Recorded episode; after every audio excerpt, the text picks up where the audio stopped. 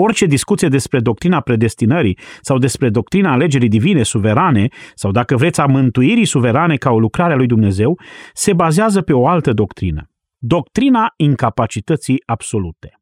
Problema omului este că este mort și este absolut incapabil să se raporteze la Dumnezeu. Plata păcatului este moartea. Acum acest lucru este reiterat în mai multe locuri din Scriptură.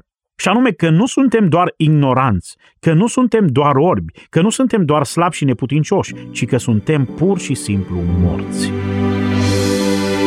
Dragi prieteni ai programului Har prin Cuvânt, sunt Daniel Scurt și vă spun bun găsit! Vă invit să ascultați acum o predică din seria Doctrinele Harului. Seria a fost realizată de John MacArthur și conține 10 episoade – ea începe cu doctrina cunoscută sub numele de perseverarea sfinților sau doctrina siguranței veșnice. Spus mai simplu, odată mântuit pentru totdeauna mântuit. Seria continuă apoi cu prezentarea doctrinei alegerii, a faptului că suntem aleși de Dumnezeu și este abordat subiectul care nu este lipsit de controverse. Cine pe cine a ales? Urmează două episoade despre doctrina ispășirii, iar în încheierea seriei, John MacArthur prezintă faptul că omul este mântuit pentru că Dumnezeu îl cheamă și îl ajută să înțeleagă proclamarea Evangheliei. Ascultați toate cele 10 predici care alcătuiesc seria Doctrinele Harului. Le auziți în limba română în lectura pastorului Ilie Bledea. Am început un studiu extraordinar al unor doctrine foarte importante. După cum bine știți, în toți acești ani, în mod predominant, dacă nu aproape întotdeauna, lucrăm cu diferite texte din Scriptură și suntem astfel obligați să afirmăm ceea ce spune Cuvântul lui Dumnezeu. Cred că întotdeauna există o potențială acuzație conform căreia, atunci când lăsați deoparte predicarea expozitivă consecutivă și vă lansați într-un studiu tematic sau un studiu doctrinar, se poate să fiți prinși în ceva filozofic sau în ceva rațional sau în ceva legat de logică și s-ar putea să trageți concluzii care nu ar sta în picioare dacă ar fi supuse testului Scripturii. Așadar, vreau să afirm că am încredere că tot ceea ce spun va fi sub ochii voștri extras din Scriptură. Așa că v-aș încuraja să faceți ca cei din Berea, să depuneți puțin efort și să cercetați scripturile ca să vedeți dacă într-adevăr așa stau lucrurile. În mod sigur, nu vreau să vă aduc o teologie rațională, deși nu este irațională. Nu vreau să vă aduc o abordare filozofică a teologiei. Nu vreau să urmăresc calea rațiunii umane pentru a ajunge la concluziile noastre. Vreau să aduc înaintea voastră ceea ce are de spus Cuvântul lui Dumnezeu. Și Cuvântul lui Dumnezeu vorbește despre aceste aspecte doctrinare foarte importante. Am început totul cu un scurt rezumat când am încheiat epistola lui Iuda, uitându-ne la doctrina perseverării sfinților sau la păstrarea sfinților. Adică dacă sunteți odată mântuiți, veți avea întotdeauna nădejdea vieții veșnice. Nu aveți cum să fiți nemântuiți. Nu vă puteți pierde mântuirea, pentru că El poate să vă păzească de orice cădere și să vă facă să vă înfățișați fără prihană înaintea slavei sale.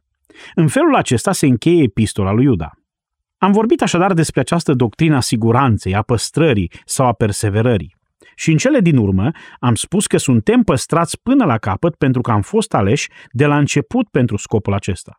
Iar asta ne-a condus la doctrina alegerii divine, doctrina predestinării, prin care Dumnezeu a hotărât mai dinainte de întemerea lumii pe cine va mântui, pe cine va duce la slavă.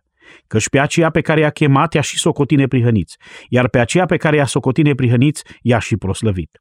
Astfel, marea doctrina perseverării este legată de doctrina alegerii sau a predestinării.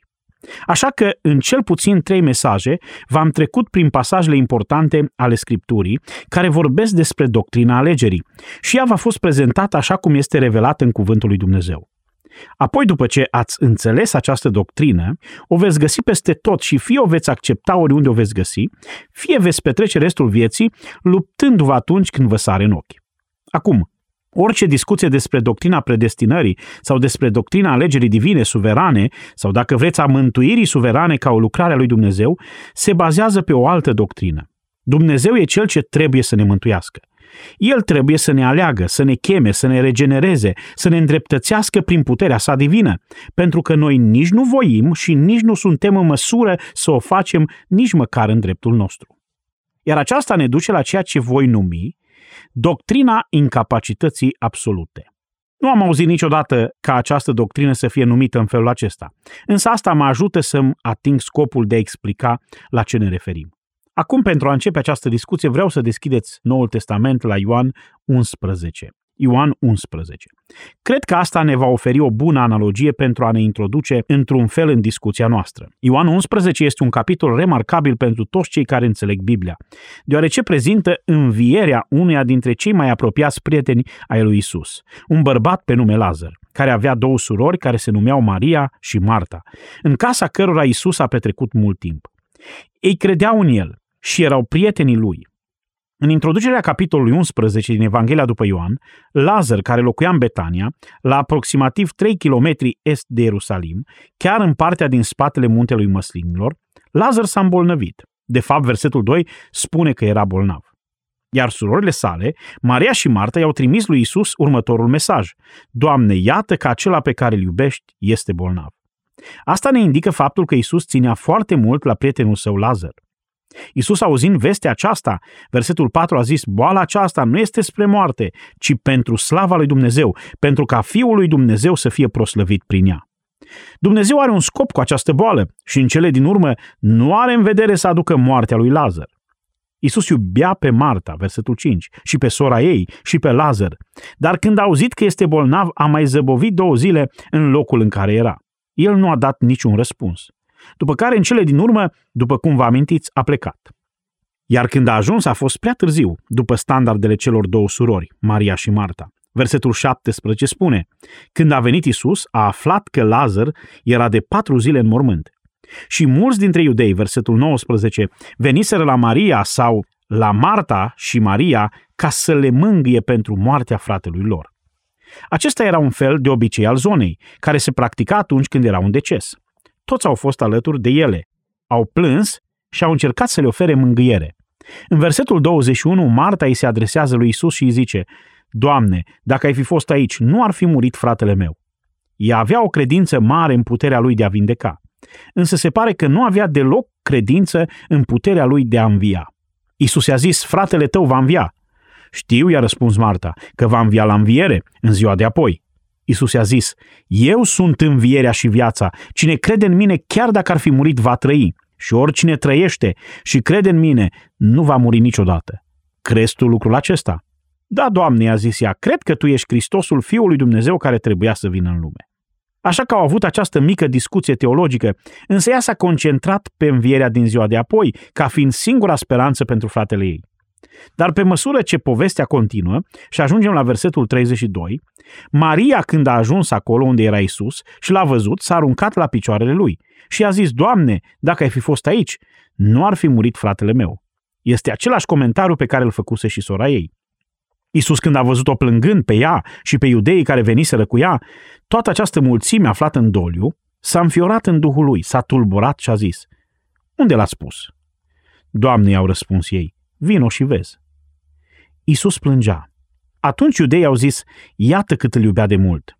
Și unii din ei au zis, el care a deschis ochii orbului nu putea face ca omul acesta să nu moară. Așadar, aproape toată lumea credea că poate vindeca bolnavii. Isus în versetul 38 s-a înfiorat din nou în sine și s-a dus la mormânt. Mormântul era o peșteră la intrarea căreia era așezat o piatră. Dați piatra la o parte, a zis Isus. Marta, sora mortului, a spus, Doamne, miroase greu, căci este mort de patru zile. Isus i-a zis, nu ți-am spus că dacă vei crede, vei vedea slava lui Dumnezeu? Au dat așadar piatra la o parte. Și Isus a ridicat ochii în sus și a zis, Tată, îți mulțumesc că m-ai ascultat. Știam că totdeauna mă asculți, dar vorbesc astfel pentru norodul care stă împrejur ca să creadă că tu m-ai trimis. După care versetul 43 este cel mai interesant. După ce a zis aceste vorbe, a strigat cu glas tare, Lazare, vino afară! Acum, ceea ce este de interes pentru mine aici este faptul că Isus a dat o poruncă unui mort. Am luat parte la multe înmormântări. Am văzut mulți oameni morți, însă niciodată nu i-am rugat pe niciunul dintre ei să facă nimic. Și nimeni altcineva nu a făcut așa ceva. Specific, nu am zis niciodată unui mort, Bill, vino afară. Aș vorbi în zadar. Aș fi un om fără minte. Pentru că oamenii morți nu pot auzi. Oamenii morți nu pot gândi. Oamenii morți nu pot răspunde pentru că sunt morți, iar moartea presupune incapacitatea absolută de a face ceva ca răspuns la orice stimul. Nu există voință, nu există nicio putere de a gândi sau de a acționa. Uitați-vă însă la versetul 44. Cel ce murise a ieșit afară. Lazar a făcut exact ceea ce a cerut Isus să facă. Uimitor. Probabil că s-a împiedicat pe acolo pentru că era cu mâinile și picioarele legate cu fâșii de pânză și cu fața înfășurată cu un ștergar. Iar Isus i-a zis, dezlegați-l și lăsați-l să meargă. Morții nu pot răspunde. Oamenii morți nu pot împlini ce li se cere. El nu putea, dar a făcut-o. A făcut ceva ce era imposibil. Cum? Cum este posibil ca un mort să facă ceea ce i-a spus Isus să facă? Cred că știm cu toții răspunsul. Deoarece Hristos i-a dat abilitatea să o facă. Dacă nu i-ar fi dat Hristos viață, nu s-ar fi putut supune. Și asta are legătură cu cuvintele anterioare ale lui Isus, din versetele 25 și 26. Eu sunt învierea și viața. Iar miracolul uimitor de a porunci unui om care nu poate răspunde și apoi să-i se dea puterea să răspundă este ceva similar cu mântuirea. Evanghelia poruncește morților să vină la viață, poruncește celor morți să creadă, să înțeleagă și să se pocăiască. Evanghelia poruncește morților să facă ceea ce ei sincer nu pot face. Acum, de aici vreau să deschideți la Efeseni capitolul 2 și aici vedem profunzimea acestei probleme. Efeseni capitolul 2. Aceasta nu este o descriere a lui Lazar. Aceasta este o descriere a tuturor. Efeseni 2 cu 1. Voi erați morți. Erați morți în greșelile și păcatele voastre, în care trăiați odinioară după mersul lumii acesteia, după Domnul puterii văzduhului, Satan, a Duhului care lucrează și acum în fiii neascultării. Fiecare dintre voi, fără excepție, inclusiv Pavel, între ei eram și noi toți odinioară când trăiam în poftele firii noastre pământești, când făceam voile firii pământești și eram din fire copii ai mâniei ca și ceilalți. Toți eram morți. Morți față de ce? Morți față de Dumnezeu, morți față de realitatea spirituală, morți față de adevăr. Problema de bază a omului nu este lipsa stimei de sine sau lipsa armoniei cu mediul în care trăiește, Problema nu este că nu e sincronizat cu Creatorul său sau faptul că trebuie să facă anumite ajustări pentru a-L determina pe Dumnezeu să lucreze pe lungimea lui de undă. Problema omului este că este mort și este absolut incapabil să se raporteze la Dumnezeu, la persoana lui Dumnezeu, la adevărul lui Dumnezeu sau la poruncile lui Dumnezeu. Păcatul ucide. Plata păcatului este ce? Moartea. Acum acest lucru este reiterat în mai multe locuri din Scriptură. Și anume că nu suntem doar ignoranți, că nu suntem doar orbi, că nu suntem doar slabi și neputincioși, ci că suntem pur și simplu morți. Unul dintre cei care ar fi dorit să devină ucenic al lui Isus, citim în Evanghelia după Matei, capitolul 8, că a fost abordat de Isus care l-a chemat să meargă după el. Iar el a spus în Matei 8 21, Doamne, dăm voie mai întâi să merg să îngrop pe tatăl meu. Știți ce a zis Isus? Vino după mine și lasă morții să-și îngroape morții. Lăsați pe cei morți din punct de vedere spiritual să îngroape pe cei morți din punct de vedere fizic. Așadar, în acest text, Isus îi numește pe cei din afara împărăției sale morți. Pavel, în 1 Timotei 5 cu 6, spune Cea de dată la plăceri, măcar că trăiește, este moarte. Un om mort nu are nicio capacitate de a-i răspunde lui Dumnezeu. El este un slujitor al lui Satan, condus de poftele firii sale. Lucrurile care ies din inima unui astfel de om sunt gândurile rele, uciderile, preacurviile, curviile, furtișagurile, mărturile mincinoase, hulele, așa cum găsim scris în Matei, capitolul 15 și în alte locuri din Scriptură. Acum, nu spun că păcătoșii nu pot face niciun bine. Pot face acțiuni filantropice sau caritabile. Pot ajuta oamenii. Pot fi amabili. Pot fi milostivi dar nu pot face niciun bine spiritual. Ei nu pot face nimic plăcut înaintea lui Dumnezeu pentru că nimeni nu poate face nimic care să-i placă lui Dumnezeu dacă lucrul acela nu este făcut pentru slava sa și nu poate fi făcut pentru slava sa decât dacă este făcut în numele Fiului Său. Așadar, deși există un bine pe care omul îl poate face, acesta este un bine mort. Nu are absolut nimic de a face cu Dumnezeu. În Luca 6 cu 33 scrie, Dacă faceți bine celor ce vă fac bine, ce răsplată vi se cuvine? Și păcătoșii fac așa. Așadar, aici chiar și cuvintele lui Isus admit că oamenii pot să facă bine, dar este bine omenesc și într-un fel este un bine rău.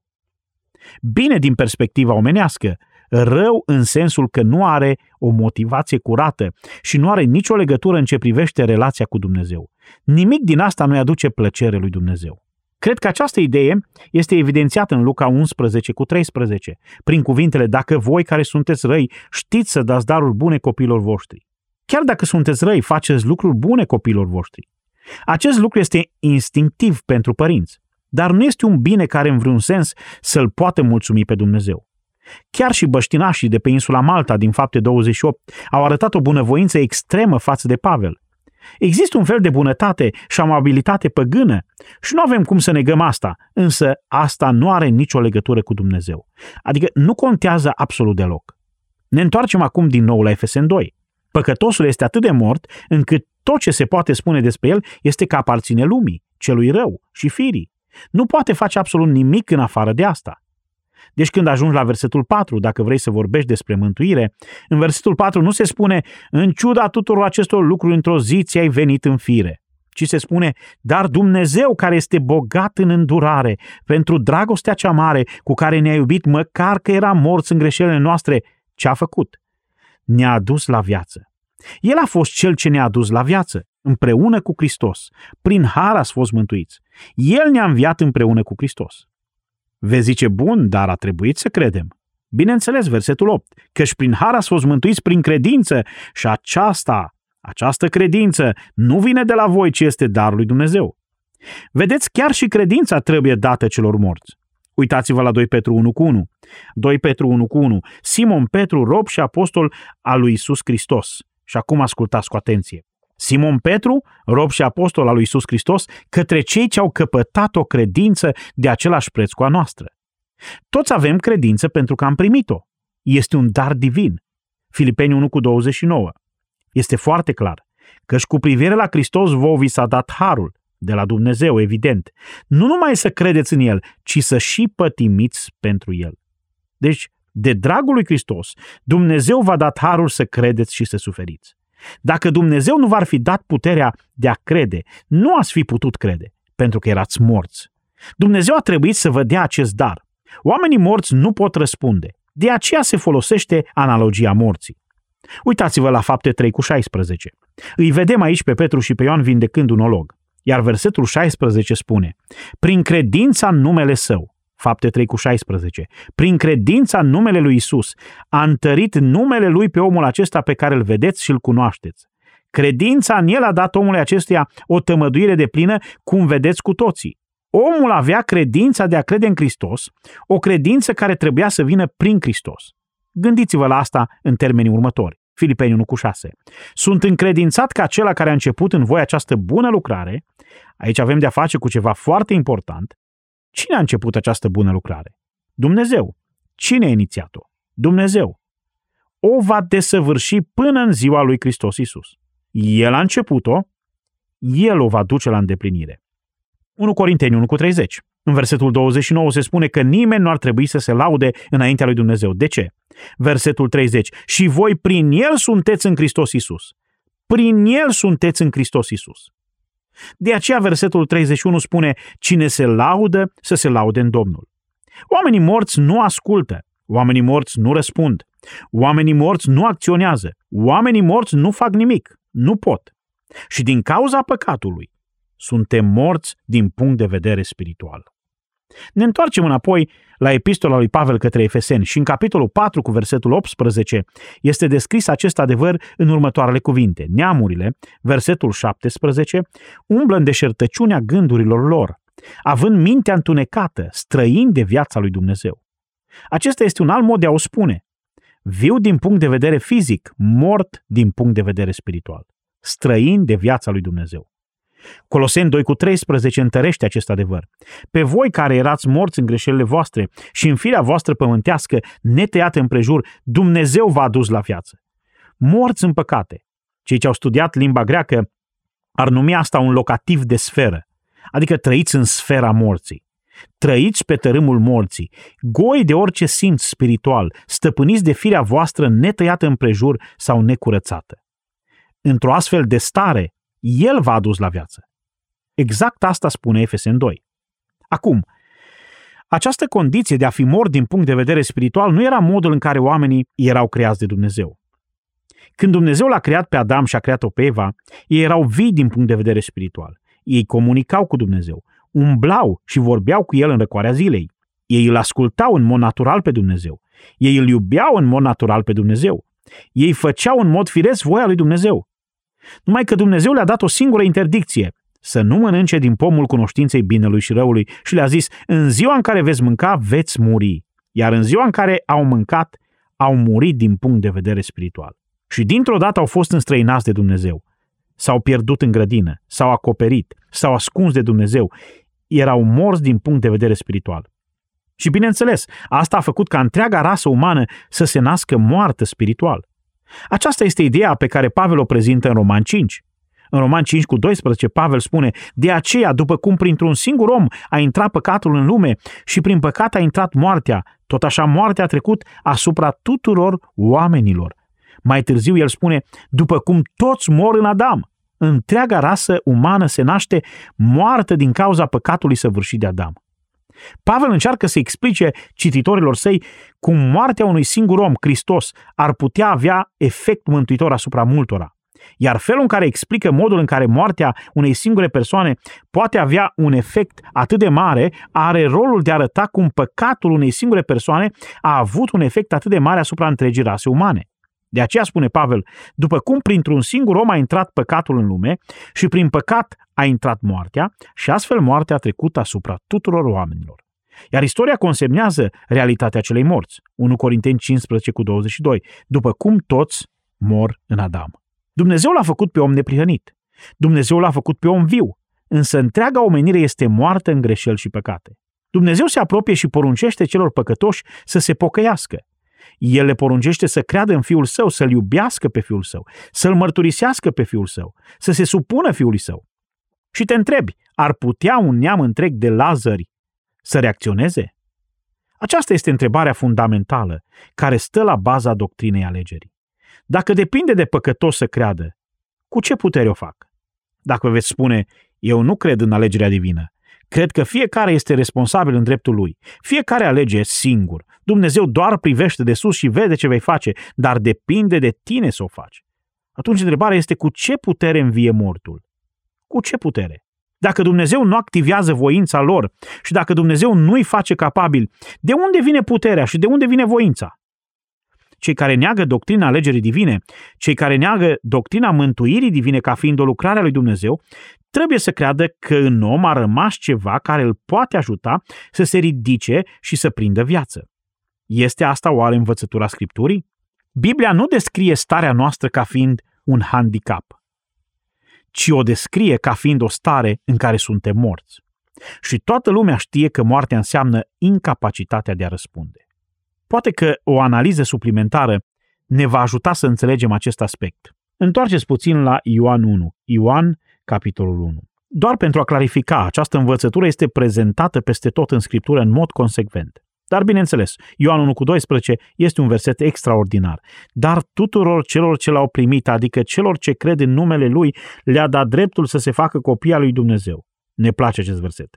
Mulți oameni memorează acest verset, dar tuturor celor ce l-au primit, adică celor ce cred în numele Lui, le-a dat dreptul să se facă copia lui Dumnezeu. O, apropo, versetul 13. Născuți nu din sânge, nici din voia firilor, nici din voia vreunui om, ci din Dumnezeu. Nu poți să te naști din morți prin propria ta putere. Oricui l-a primit, oricui a crezut și a devenit un copil al lui Dumnezeu, lucrul acesta i-a fost dat de Dumnezeu. Nu era voia lor, voia firii, voia omului, era Dumnezeu. Uitați-vă la capitolul 3 din Evanghelia după Ioan. Ne vom uita doar la câteva pasaje foarte cunoscute pe care le știe toată lumea. Ioan, capitolul 3, probabil unul dintre cele mai cunoscute capitole din toată Biblia. În versetul 5, Isus îi vorbește lui Nicodim despre faptul că trebuie să se nască, ceea ce înseamnă că este mort. El are nevoie de viață. El trebuie să prindă viață. De aceea, în versetul 5, Isus a răspuns, Adevărat, adevărat vă spun că dacă nu se naște cineva din apă și din Duh, și se referă acolo la apa curățirii și la lucrarea Duhului Sfânt care a fost descrisă în Ezechiel în Marea Profeție, care vorbește despre nou legământ. Dacă nu ești curățat și dacă nu te naști din Duhul Sfânt, nu poți intra în împărăția lui Dumnezeu. Ce este născut din carne este carne și ce este născut din Duh este Duh. Trebuie să te naști prin puterea Duhului Sfânt. Trebuie să fii curățat de sus. Versetul 7. nu te mira că ți-am zis, trebuie să vă nașteți din nou. După care el spune următorul lucru. Vântul suflă încotro vrea și auzi vuietul, dar nu știi de unde vine, nici încotro merge. Tot așa este cu oricine este născut din Duhul. Wow, ce afirmație! Oamenii sunt născuți din Duhul pentru că sunt născuți din Duh și Duhul merge încotro vrea El. Uitați-vă la Ioan capitolul 5, Ioan 5 cu 21. În adevăr, după cum Tatăl învie morții și le dă viață, tot așa și Fiul dă viață cui vrea. Prietene, acesta este un verset greu de digerat dacă negi suveranitatea mântuirii, suveranitatea lui Dumnezeu în mântuire. Fiul dă viață cui dorește. Duhul dă viață cui dorește. Când cineva crede, nu este din voia firii sau din voia omului, ci din voia lui Dumnezeu. Dumnezeu este cel ce voiește, Duhul este cel ce voiește, Fiul este cel ce voiește. Toată Trinitatea este implicată. Ioan 1, Ioan 3, Ioan 5, Ioan 6 cu 44. Am luat în considerare toate aceste pasaje. Versetul 44. Nimeni nu poate veni la mine dacă nu-l atrage Tatăl care m-a trimis. Nimeni nu poate veni decât dacă Tatăl îl atrage. Există unii dintre voi care nu cred. Versetul 64. Ioan 6 cu 65. Tocmai de aceea v-am spus că nimeni nu poate să vină la mine dacă nu i-a fost dat de la Tatăl. Iar scopul tuturor acestor afirmații este acela de a arăta că nu poți veni la el prin propriile puteri. Nu ai nici voință și nici putere. Ești mort. Ești mort. Ioan 8 cu 36. Vedem aici doar o simplă afirmație. Deci dacă fiul vă face sloboz, veți fi cu adevărat slobos. Nu vei fi niciodată slobod decât dacă fiul te face slobod. Tu, privind într-un alt mod, printr-o altă analogie, nu ești doar mort, ești sclav. Nu poți să fii viu decât dacă el te face viu. Nu poți fi liber decât dacă el te face liber. Ne întoarcem înapoi în Matei, capitolul 11, și cred că este versetul 27. Mai exact versetul 25, care continuă aceeași idee.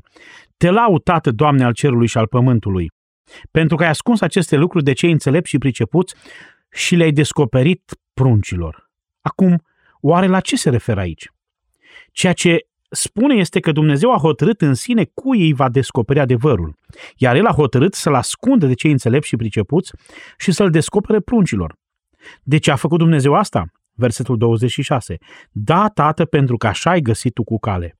El a făcut-o după buna plăcerea voii sale. Apoi versetul 27.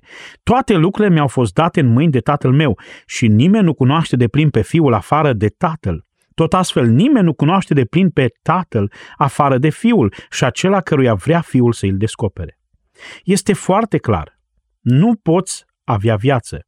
Nu poți înțelege adevărul. Nu poți crede fără voia tatălui. Și totuși nu este uimitor? Uitați-vă la versetul 28. Iată paradoxul constant, un paradox care apare mereu. Veniți la mine toți cei trudiți și împovărați și eu vă voi da odihnă.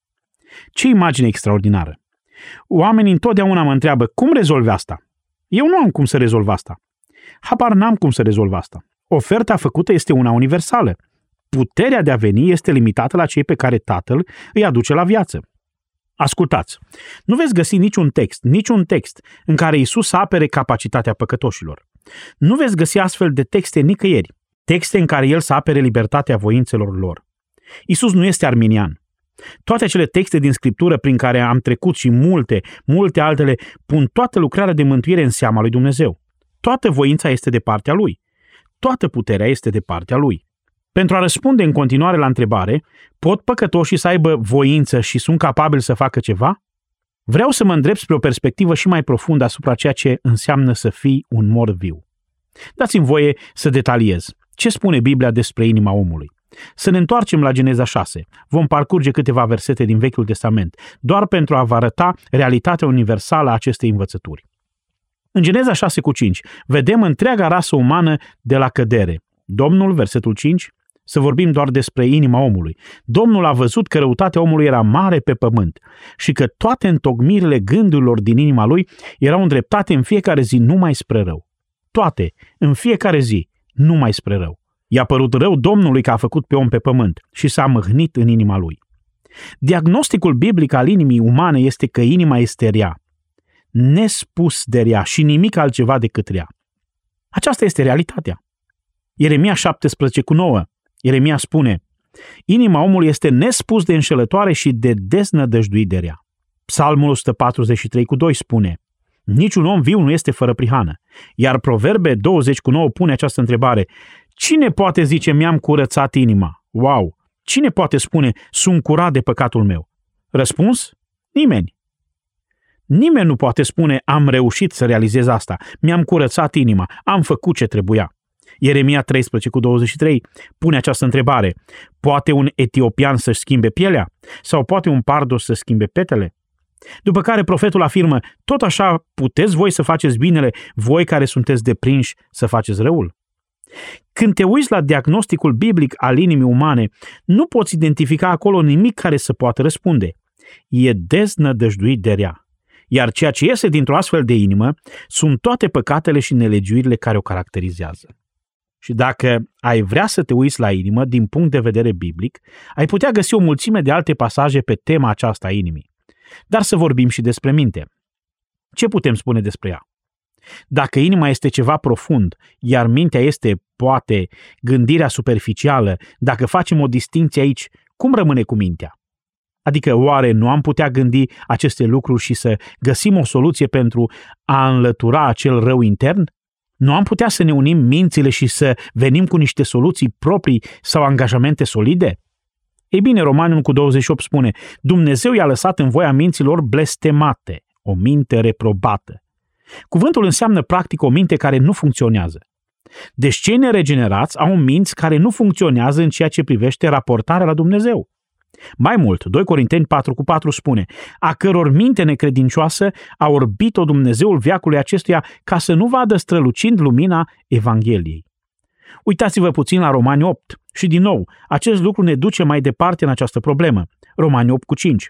Cei ce trăiesc după îndemnurile firii pământești, umblă după îndemnurile firii pământești, pe când cei ce trăiesc după îndemnurile Duhului, umblă după lucrurile Duhului.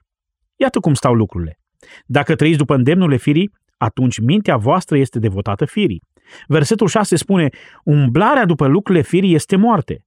Iată, aceasta este ceva caracteristic morții spirituale. Mintea voastră trăiește după îndemnurile firii. Versetul 7. Mintea care trăiește după lucrurile firii pământești este în vrăjmășie față de Dumnezeu. Și acum ascultați, căci ea nu se supune legii lui Dumnezeu și nici nu poate să se supună. Versetul 8. Deci cei ce sunt pământești nu pot să placă lui Dumnezeu. Ceea ce v-am prezentat până acum este o descriere destul de solidă. Și v-am citit puțin mai devreme din Efeseni, capitolul 4, cu 17 și 18, că neamurile umblă în zădărnicia minților sau goliciunea minților, având mintea întunecată, fiind străini de viața lui Dumnezeu, din pricina neștiinței în care se află în urma împietririi inimilor. Și prin urmare s-au de la desfrânare și să vârșesc cu lăcomie orice fel de necurăție. Toate descrierile sunt la fel, neștiință, întunecime, împietrire, goliciune, moarte. Și nu există nicio scăpare. Indiferent unde te duci în Biblie, această problemă este prezentată întotdeauna în același fel. Pentru cei necurați, titlul cu 15, și necredincioși, nimic nu este curat, până și mintea și cugetul le sunt spurcate. Tabloul celor neregenerați este foarte sumbru. Încă un pasaj. 1 Corinteni 2, 1 Corinteni 2 cu 14. Am putea vorbi multe despre acest pasaj, dar ne oprim doar la versetul 14. Omul firesc nu primește lucrurile Duhului lui Dumnezeu, căci pentru el sunt o nebunie și nu le poate înțelege. De ce? Pentru că trebuie judecate duhovnicește. E nevoie de discernământ spiritual, de evaluare spirituală. Și ghiciți ce? Un astfel de om este mort din punct de vedere spiritual. Martin Luther a spus, omul este ca un stâlp de sare, este ca soția lui Lot. Luther a spus, este ca un buștean, este ca o piatră. El este ca o statuie lipsită de viață care nu are nici ochi, nici urechi, nici gură, nici simțuri, nici inimă decât dacă este luminat, convertit și regenerat de Duhul Sfânt. Deci nu există nicio speranță nici pentru inimă, nici pentru minte. Cineva ar putea spune, ei bine, Poate acolo jos undeva există o scânteie în voință. Serios? Ascultați ce zice Ioan 8 cu 44. Voi aveți ca tată pe diavolul. Efesen 2. Voi erați morți în greșelile și păcatele voastre, trăind după Domnul puterii văzduhului. E aceeași idee. Voi aveți de tată pe diavolul și vreți să împliniți poftele tatălui vostru. El de la început a fost ucigaș și nu stă în adevăr. Ori de câte ori spune o minciună, vorbește din ale lui căci este mincinos și tatăl minciunii. Iar pe mine, pentru că spun adevărul, nu mă credeți. Aveți un tată, diavolul, și vreți să faceți dorințele tatălui vostru. El este un criminal. El nu cunoaște adevărul. El este un mincinos. Iar atunci când eu spun adevărul, nu mă credeți pentru că trăiți într-o lume a minciunilor satanice. Nu aveți voință pentru adevăr, ci vreți să faceți dorințele tatălui vostru. Pavel în Roman 6 cu 20 o spune astfel. Când erați robi ai păcatului, erați liberi față de neprihănire. Puteți să-i spuneți unui om nerăscumpărat. Ai parte de o mare libertate în viață. Ești complet liber față de orice formă de neprihănire. Chiar ești. Ei bine, din acest gen de inimă, minte și voință moartă, iese, bineînțeles, nimic altceva decât lucrul care îi plac celui ce este tatăl celor morți, dar care încă trăiesc, și anume Satan. Astfel citim și în Marcu 7 ceva similar cu ceea ce am citit mai devreme în Matei 15, căci din lăuntrul, din inima oamenilor ies gândurile rele, preacurviile, furtișagurile, uciderile, curviile, faptele de rușine, ochiul rău, înșelăciunile, invidia, hula, trufia, nebunia. Toate aceste lucruri rele ies din lăuntru. Acum, vedem aici o situație gravă și vreau să prezint doar un text care rezumă această problemă. Roman 3. Unii dintre voi știau că va trebui să ajung acolo, însă Roman 3 rezumă problema. În situația în care cineva încă mai spune da, dar totuși trebuie să existe ceva acolo. Trebuie să existe ceva în om care să-l ajute să facă ceea ce este drept. Roman 3 cu 10. După cum este scris. Și urmează un șir de citate preluate din Vechiul Testament. Deci, este un diagnostic universal. După cum este scris, nu este niciun om neprihănit, iar cineva ar fi spus, poate cu excepția mea. Și astfel Domnul a spus repede, nu, nu tu. Nu este nimeni care să înțeleagă. Omul firesc nu poate pricepe lucrurile lui Dumnezeu. Nu este niciunul care să-l caute cu tot din adinsul pe Dumnezeu. Dar poate vei spune, stai, stai, stai. În Vechiul Testament există acele afirmații care spun, dacă mă veți căuta din toată inima voastră. Oameni buni, nu-L puteți căuta până când El nu v-a găsit. Noi îl iubim pentru că El ne-a iubit întâi. Nu este nimeni care din proprie inițiativă să-L caute pe Dumnezeu. Toți s-au abătut și au ajuns niște netrebnici. Nu este niciunul care să facă binele. Niciunul măcar. Gâtlejul lor este un mormânt deschis. Se slujesc de limbile lor ca să înșele. Sub buze au venit de aspidă. Sunt copii ai tatălui lor. Gura le este plină de blestem și amărăciune. Au picioarele grabnice să verse sânge. Prăpădul și pustirea sunt pe drumul lor. Ei nu cunosc calea păcii. Frica de Dumnezeu nu este înaintea ochilor lor. Iată descrierea de bază a morților vii. Răi, egoiști. Sunt doar o întreagă rasă de lazări. Iubim întunericul și ne iubim păcatul. Ne dezvoltăm în pofta egoistă și vrem să facem lucrurile care îi plac tatălui nostru, diavolului. Apropo, acest diagnostic cu privire la om a fost convingerea creștinilor de-a lungul secolelor. Puteți citi mărturisirile Consiliului de la Dort, mărturisirea de la Westminster și tot felul de alte crezuri teologice de-a lungul istoriei și veți vedea că aceasta este perspectiva în care este înțeles omul din punct de vedere biblic. Această doctrină a fost numită depravarea totală, dar consider că depravarea totală este un termen care induce în eroare. Cuvântul depravare din dicționar este sinonim pentru răutate, este un sinonim pentru ticăloșenie.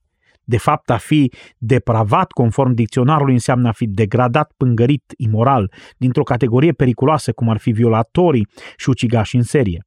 Cuvântul depravat conotează un nivel al răului care nu se aplică tuturor să spui că cineva este total depravat, începi să te gândești la cineva care nu are nicio fărâmă de bunătate umană și este lipsit de orice afecțiune și cumpătare normală. A spune unor oameni că sunt total depravați ar însemna să-i pui în afara oamenilor normali și ar fi considerați drept perverși violenți. Însă nu la asta se referă teologii atunci când vorbesc despre depravarea totală, deoarece nu toți sunt la fel de răi pe cât ar putea fi și nu toți sunt la fel de răi ca oricine altcineva. Subiectul despre care vorbim aici am ales să-l numesc incapacitatea absolută. Ceea ce este adevărat în dreptul fiecăruia este că nu avem capacitatea de a răspunde la Evanghelie. Suntem complet incapabili să ne ridicăm din starea de moarte. Suntem complet incapabili să luminăm inimile noastre oarbe. Suntem complet incapabili să ne eliberăm de robia păcatului. Suntem complet incapabili să trecem de la ignoranță la adevăr. Suntem complet incapabili să încetăm să ne răzvrătim împotriva lui Dumnezeu și să ne oprim din a mai fi împotrivitor cuvântului său. Nu doar că suntem incapabili, dar nici nu vrem să facem acest lucru. Nu vrem să ne pocăim, nu vrem să credem. Și dacă trebuie să ne pocăim și să credem, atunci pocăința trebuie să aibă loc, așa cum a fost și în cazul lui Lazar, unde Dumnezeu, care poruncește morților să învie, trebuie să le dea și puterea să o facă. Iar în 2 Timotei 2 cu 25, Pavel spune că trebuie să-i tratăm pe oameni cu blândețe, în nădejdea că Dumnezeu le va da pocăința. Wow! Nu are cum să fie mai clar, ca să ajungă la cunoștința adevărului și venindu-și în fire să se desprindă din cursa diavolului. Singurul mod în care poți scăpa de lațul diavolului este să-ți vii în fire. Singurul mod în care îți poți veni în fire este să cunoști adevărul. Iar singurul mod în care poți cunoaște adevărul este acela în care Dumnezeu îți oferă pocăință. În Efesen 2, 8 și 9 citim încă o dată, căci prin har ați fost mântuiți prin credință și aceasta nu vine de la voi. Dumnezeu trebuie să ofere pocăința. Dumnezeu trebuie să dea credința. Iar esența acestui mare adevăr este că Dumnezeu însuși trebuie să dea viață morților. Regenerarea este ceea ce teologii ar numi o lucrare monergistică, pentru că este o lucrare care îi aparține doar lui Dumnezeu. În lucrarea de regenerare suntem practic pasivi. Totul se întâmplă în momentul în care suntem treziți la viață și ni se oferă pocăința și credința. Astfel, toate acestea se reunesc simultan pentru a produce mântuirea. Aceasta este perspectiva pe care Biblia o prezintă și dacă nu credeți această învățătură, atunci cum poate doctrina biblică cu privire la om să lase totul în mâna omului în ce privește mântuirea lui? Oare Dumnezeu le poruncește pur și simplu păcătoșilor să facă ceea ce ei nu pot și nu vor face niciodată? Cel puțin, din punctul meu de vedere, a nega această doctrină și apoi a face evangelizare este ca și cum ai sta pe un pod deasupra unor ape învolburate, uitându-te la cei care se zbat țipând și le-ai spune Am vești bune pentru tine. Dacă poți ieși de acolo, te vom ajuta să te usuci. Hai, ieși de acolo. Nu poate ieși de acolo. Tu nu-i oferi nimic din ceea ce este capabil să facă. Apelul Evangheliei, fără putere, nu are niciun sens.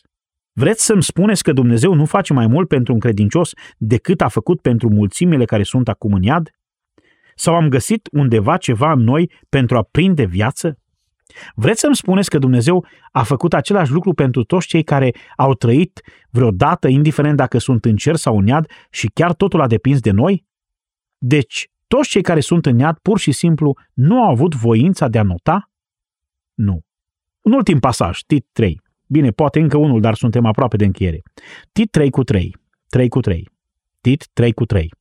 Căci și noi eram altă dată fără minte. Observăm starea fără minte. Tit 3 cu 3. Neascultători, rătăciți, robiți de tot felul de pofte și de plăceri, trăind în răutate. Aici se referă la ceva malefic și în pismă, vrednici să fim urâți și urându-ne unii pe alții. O descriere foarte dură, dar când s-a arătat bunătatea lui Dumnezeu Mântuitorul nostru și dragostea lui de oameni, aici este esența. El ne-a mântuit pe cine? Pe noi. Nu pentru faptele făcute de noi în neprihănire, ci pentru îndurarea Lui, prin spălarea nașterii din nou și prin înnoirea făcută de Duhul Sfânt pe care El l-a vărsat din belșug peste noi prin Isus Hristos Mântuitorul nostru. El ne-a mântuit. El ne-a mântuit. Nu prin ceea ce am făcut noi, ci prin har. Acum doar un ultim comentariu. Unii oameni au încercat să prezinte regenerarea aceasta care duce la viață ca un fel de muncă preliminară spre convertire. Ideea este că mai întâi are loc regenerarea și apoi undeva pe drum, după ce ai fost regenerat, vei fi mântuit. Nu pot accepta așa ceva. Cuvântul regenerare folosit aici, în versetul 5 pe care tocmai l-am citit, Tit 3 cu 5, palingenesias, este folosit doar aici și în Matei 19 cu 28, în sens escatologic. Dar aici este singurul loc din Biblie unde avem cuvântul regenerare cu referire la mântuire. Și vă rog să observați următorul lucru. Este spălarea nașterii din nou și înnoirea făcută de Duhul Sfânt sau prin Duhul Sfânt. Regenerarea și spălarea sunt același lucru, aceeași realitate extraordinară. Nu poți fi regenerat decât dacă ai fost spălat. Prin urmare, regenerarea și convertirea au loc simultan. Știți că există unii oameni care chiar cred că poți fi regenerat și să nu fii încă mântuit. Nu. Este spălarea nașterii din nou. Regenerarea este acea spălare. Aceasta este lucrarea de mântuire. Aceasta e convertirea, răscumpărarea, îndreptățirea. Aceasta este sfințirea. Toate acestea se realizează în același timp în această extraordinară minune. Și se realizează atunci când credem în Scriptură, astfel încât noi să fim născuți din nou sau regenerați prin cuvântul viu și neschimbat al lui Dumnezeu. Ajungi să auzi Evanghelia și să crezi Evanghelia, pentru că în acel moment ești regenerat, spălat, convertit, răscumpărat, izbăvit, justificat, sfințit. Totul se întâmplă în același fel ca în cazul lui Lazar. Și ieșim din mormânt. Și în cele din urmă, toată slava, toată gloria se îndreaptă către Dumnezeu. Toată. Iar noi ne vom petrece restul vieții aici și în veșnicie aducându-i laude. O, adâncul, spune Pavel, bogăției, înțelepciunii și științei lui Dumnezeu, cât de nepătrunse sunt judecățile lui și cât de neînțelese sunt căile lui. Când vă gândiți la asta, oameni buni, dacă nu reușiți să înțelegeți acest lucru și cum se potrivește el cu expresia oricine vrea să vină, poate veni, aduceți-vă aminte că este de nepătruns și de neînțeles. Și continuă să spună cine a cunoscut gândul Domnului sau cine a fost sfennicul lui. Să nu credeți că vă puteți da seama pe deplin și cu siguranță nu-i puteți oferi lui părerea voastră despre asta. Să știți însă doar acest lucru. Din el, prin el și pentru el sunt toate lucrurile. A lui să fie slava în veci. Amin. Și este suficient. Amin. Haideți să ne rugăm. Părinte, fie ca toți să ne bucurăm de slava care ți se cuvine și de bucuria mântuirii noastre. Mijlocim pentru cei care nu au venit la Hristos și îi rugăm, îi implorăm să creadă știind că oricine va veni la tine va fi primit. Păcătosul nu trebuie să aștepte, să aștepte și să se întrebe. Păcătosul trebuie să vină și să ceară. Iar tu ești cel ce lucrezi desăvârșit în planul tău glorios și suveran. În numele lui Isus Hristos. Amin. Ați ascultat în lectura pastorului Ilie Bledea o predică din cadrul seriei Doctrinele Harului. Vă anunțăm că, prin amabilitatea Grace to You, echipa Har prin cuvânt vă oferă în dar cu această ocazie una din cărțile sau broșurile scrise de John MacArthur. Aflați care este titlul ei scriindu-ne la har prin cuvânt arongmail.com sau sunând la telefonul 0740 054 599. Onorăm doar solicitările din țara noastră, iar taxele poștale sunt gratuite. Suntem recunoscători Domnului și tuturor celor care au dăruit cu generozitate pentru ca această lucrare să poată fi făcută în România. Dacă doriți și dumneavoastră să fiți parte a acestui proiect și să susțineți financiar traducerea și transmiterea predicilor lui John MacArthur în limba română, vă mulțumim. Pentru aceasta, luați legătura cu organizația noastră. Dacă apreciați acest serial, recomandați-l și prietenilor dumneavoastră.